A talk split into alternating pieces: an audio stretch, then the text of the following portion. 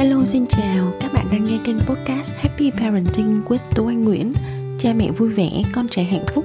Mình là Tú Anh, mình là mẹ của hai bạn nhỏ sinh năm 2018 và 2019 Gia đình mình đang sống tại thành phố Hồ Chí Minh.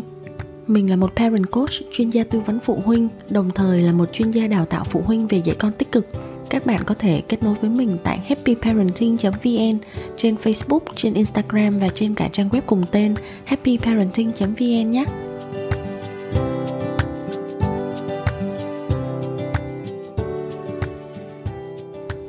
Tập podcast ngày hôm nay mình sẽ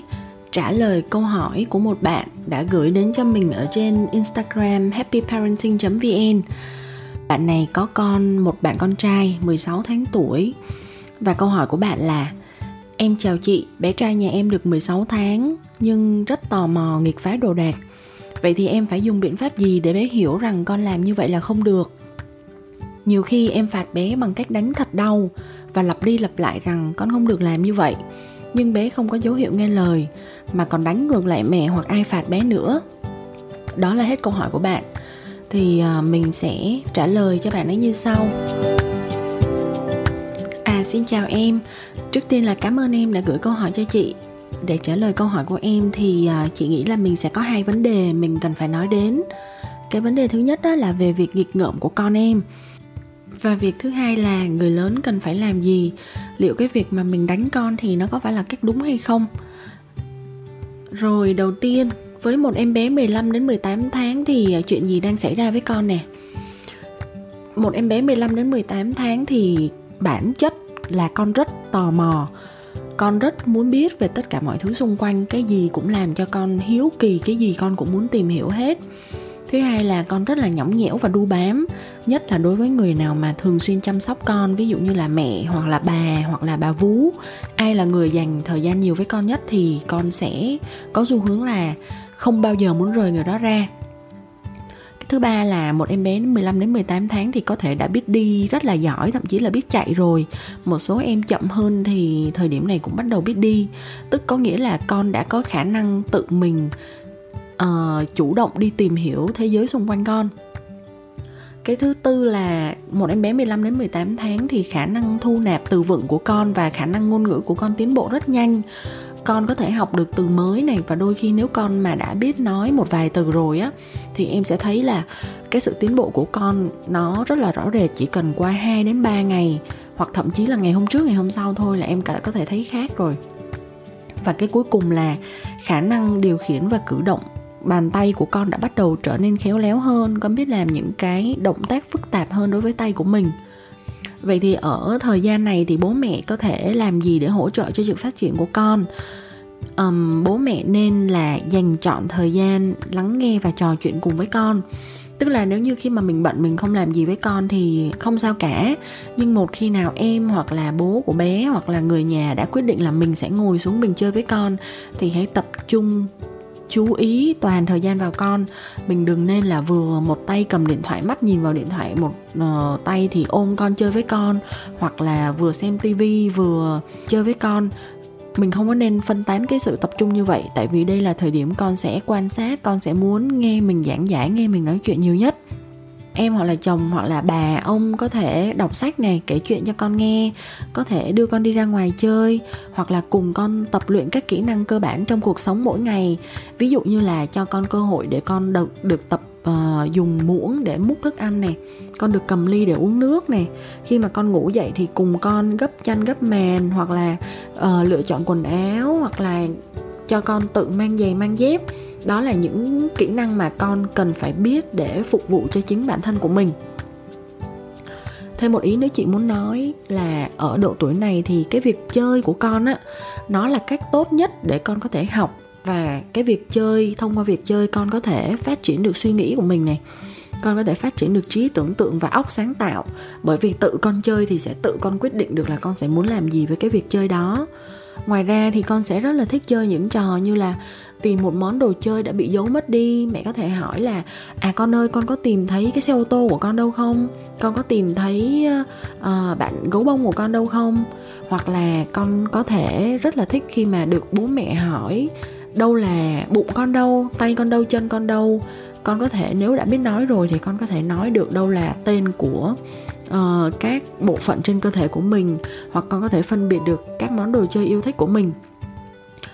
nói như vậy để cho em có thể hiểu là đối với độ tuổi này của con, cái việc mà mình ngăn cản con không được nghịch ngợm và không được tò mò, đó là một điều không thể làm được em ạ. Tại vì đó là hoạt động chính trong lứa tuổi này của con. Thì nếu như mà mình cấm cản con làm cái việc đó thì con biết làm gì bây giờ, đúng không? Thay vào đó, chị nghĩ là gia đình của mình hãy chủ động cho con được nghịch, chủ động cho con được nghịch nhé nghịch tất cả những gì có thể được nghịch trong giới hạn cho phép. Giới hạn cho phép nghĩa là nó phải an toàn và nó không làm tổn hại đến bất kỳ ai trong gia đình. Tại vì chị nghĩ đó là cách tốt nhất để con được học và con được trải nghiệm ở lứa tuổi này. Có một điểm mình cần lưu ý là mình cần phải đảm bảo an toàn chơi cho con bằng cách là thứ nhất là em hãy cất tất cả những gì gọi là nguy hiểm hay tất cả những món đồ có giá trị của gia đình mình, hay tất cả những món đồ mà em không có muốn con làm hư, con làm vỡ nó, em cất hết đi. Đừng để nó trong tầm mắt hoặc tầm với của con. Cái thứ hai là tất cả những ổ điện ở trong nhà thì em hãy tìm cách em bịt lại. Bây giờ ở ngoài người ta cũng có bán những cái đồ bịt ổ điện đó, thì em có thể mua để em bịt vào để con không có tay máy, con không có chọc tay vào, hoặc con không có cầm vật sắc nhọn hay là đồ kim loại hay là chìa khóa con chọc vào đó, nó rất nguy hiểm. Cái thứ ba là em lưu ý tất cả các góc ở các cạnh bàn, cạnh tủ, những cái góc sắc nhọn trong nhà mà con có thể ngã và con có thể đập mặt vào, đó làm cho con bị nguy hiểm thì em hãy bịt tất cả những góc đó lại. Và cuối cùng là nếu có thể thì em hãy xếp cho con một góc chơi ở trong nhà mà đủ rộng rãi để con có một cái không gian riêng, con được chơi và con được di chuyển ở đó đối với kinh nghiệm riêng của chị nha,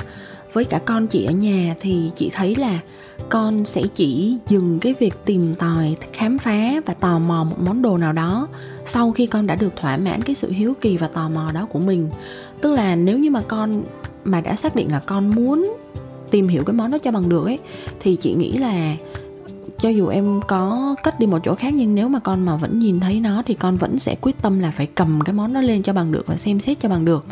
vậy thì á, với cách xử lý của chị là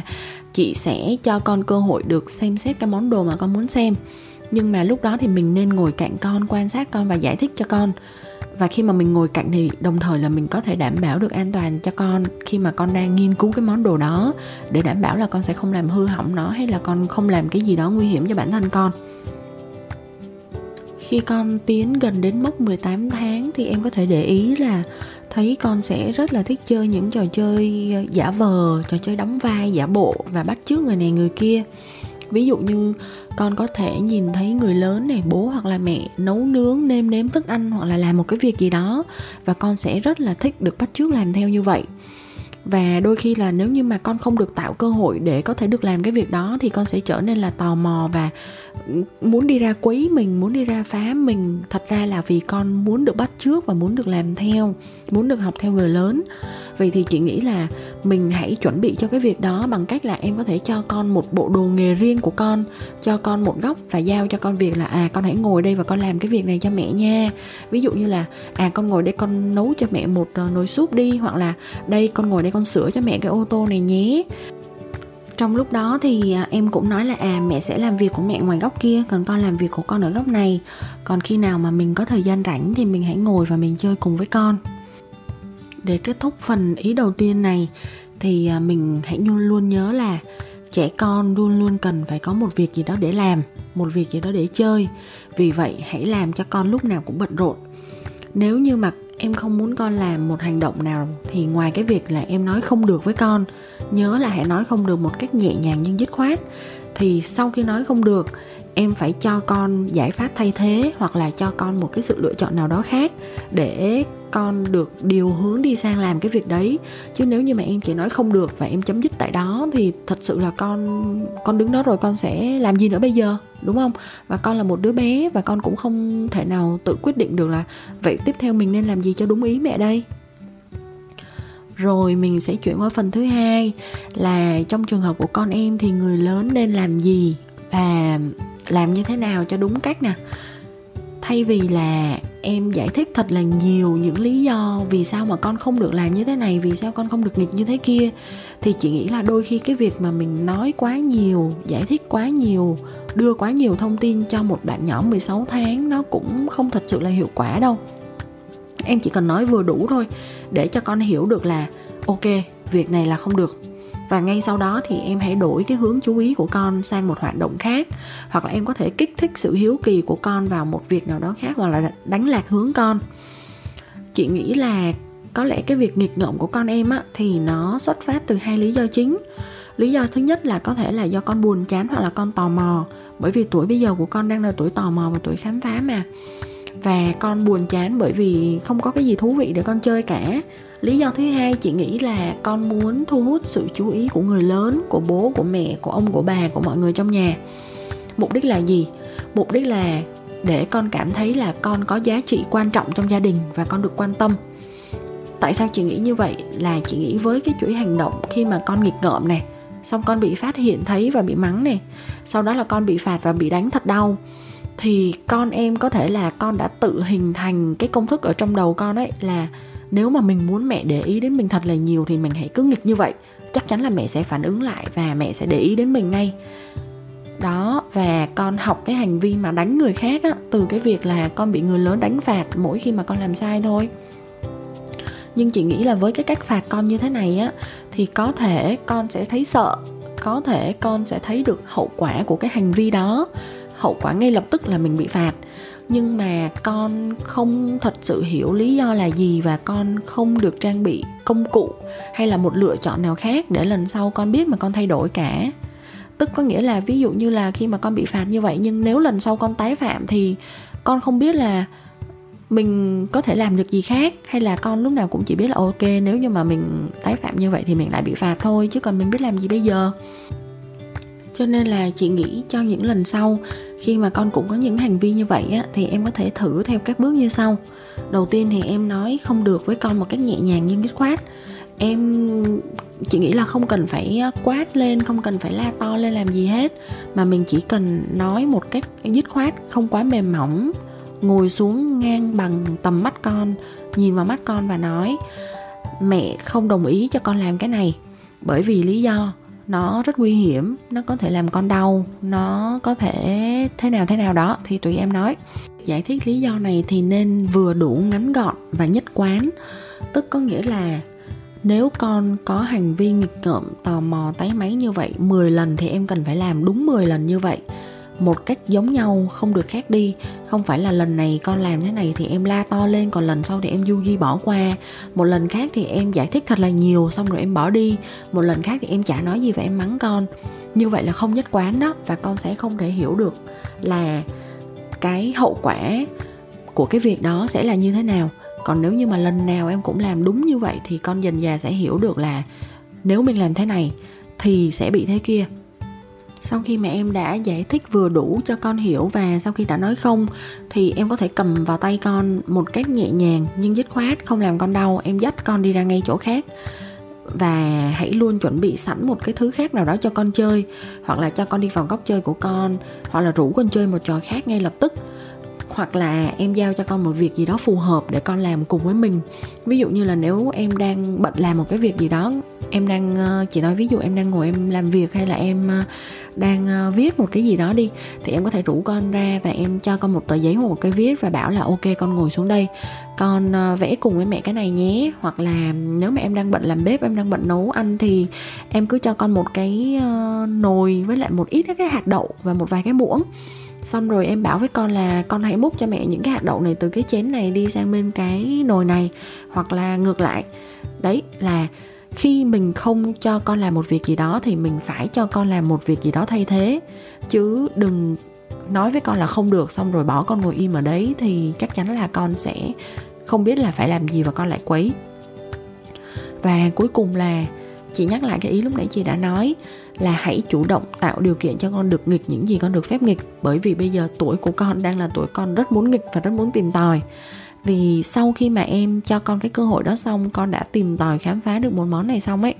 thì con sẽ thôi và con sẽ chán. Sau khi mà con làm xong nhiệm vụ rồi thì con sẽ thấy cái việc đấy ở ờ, chả còn gì gọi là hứng thú với mình cả. Cho nên là thôi mình lại chuyển sang việc khác hy vọng là với cách tiếp cận mới như chị vừa chia sẻ thì mọi người lớn ở trong nhà em sẽ đỡ được căng thẳng và bực dọc phần nào và có thể xử lý con mình một cách mềm mỏng hơn. Chị nghĩ là khi mà các nhu cầu tâm lý của con mà được đáp ứng á, thì hành vi của con sẽ thay đổi theo một chiều hướng tốt đẹp hơn. Nếu như mà em vẫn còn thắc mắc gì nữa thì em hãy liên hệ tiếp tục với chị nhé. À và cuối cùng mình muốn nhắn với các bạn là ở trên tài khoản Instagram happyparenting.vn của mình thì ờ, một tuần sẽ có vài lần mình sẽ mở chức năng đặt câu hỏi để cho các bạn, nếu như mà có câu hỏi gì muốn chia sẻ và gửi đến mình thì có thể gửi câu hỏi cho mình, cho nên các bạn hãy follow, theo dõi mình ở trên Instagram happyparenting.vn nhé. Hẹn gặp lại các bạn trong tập podcast sau. Bye bye.